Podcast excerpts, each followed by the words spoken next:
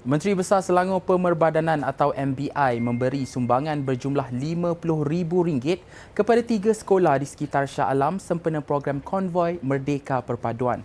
Ketua Pegawai Eksekutifnya Norita Muhammad Siddiq berkata, sumbangan yang disalurkan itu untuk membantu meningkatkan infrastruktur dan baik pulih kemudahan sekolah serta Persatuan Ibu Bapa dan Guru PIBG. Mengulas lanjut, beliau berkata antara tiga sekolah yang menerima sumbangan adalah Sekolah Kebangsaan Bandar Anggerik RM10,000, Sekolah Menengah Kebangsaan Sultan Salahuddin Abdul Aziz Shah RM30,000 dan Sekolah Agama Menengah Tinggi Tengku Ampuan Jemaah RM10,000. Tambah Norita, program Konvoi Merdeka Perpaduan ini merupakan inisiatif pihaknya untuk menyemarakkan lagi sambutan Hari Kebangsaan selain menyambut ulang tahun ke-29 MBI. Beliau berkata demikian dalam sidang media selepas merasmikan program pelepasan konvoi Merdeka Perpaduan di bangunan Darul Ehsan Shah Alam pagi tadi. Konvoi ini akan bergerak ke sekolah-sekolah ya. Jadi sempena juga dengan apa ni bulan kemerdekaan dan bulan apa ni dengan tekad perpaduan kita ni uh, kami merasakan bahawa uh, sektor pendidikan adalah satu sektor yang penting Uh, pelaburan MBI di dalam pendidikan penting kerana ia dapat membangunkan bangsa dan negara. Jadi sebab itu konvoi ini kami selitkan juga uh, konvoi ke sekolah-sekolah di mana kami memberi sumbangan uh, infrastruktur dan kemudahan kepada sekolah-sekolah. Ibu bapa yang memiliki anak berkeperluan khas di Pelawa menyertai program saringan awal percuma anjuran Jabatan Anak Istimewa Selangor Anis. Anis memaklumkan program saringan selama dua jam itu dirangka khusus untuk kanak-kanak yang tidak pernah melalui sebarang saringan serta tidak pernah menerima rujukan daripada doktor pakar.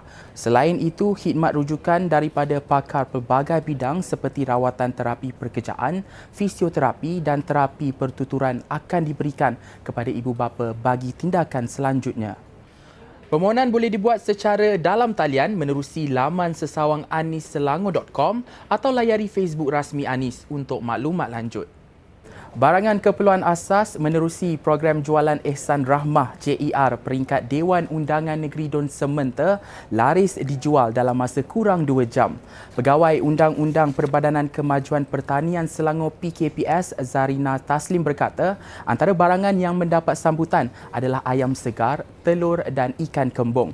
Jelasnya program yang berlangsung di Dewan Palembang Rantau Panjang semalam itu dapat membantu meringankan beban penduduk setempat.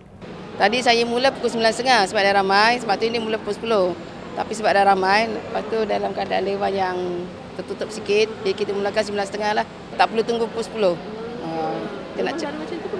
Cik tengok keadaan sebab selalu saya masih akan cepatkan sebab kita kesian pada makcik-makcik nak masak, apa tu ada nak pergi sekolah anak ke, ada urusan lain lah. Alhamdulillah, uh, saya rasa benda program macam ni elok diteruskan setiap bulan. Ya, bagus. Macam saya dah berpencen ni memang elok lah kan. Ha, terima kasih kepada Kerajaan Negeri Selangor.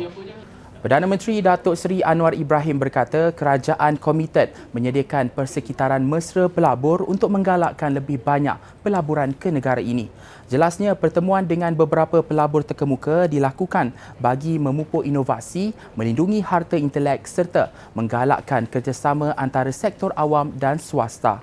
Selain itu, ia juga turut membuka ruang untuk para pelabur mengenal pasti peluang pelaburan yang sejajar dengan matlamat strategik di samping memenuhi memenuhi keperluan masyarakat. Semalam Anwar mengadakan pertemuan dengan beberapa pelabur di Putrajaya bagi meneroka peluang pelaburan strategik sebagai itiar merancakkan pertumbuhan ekonomi negara.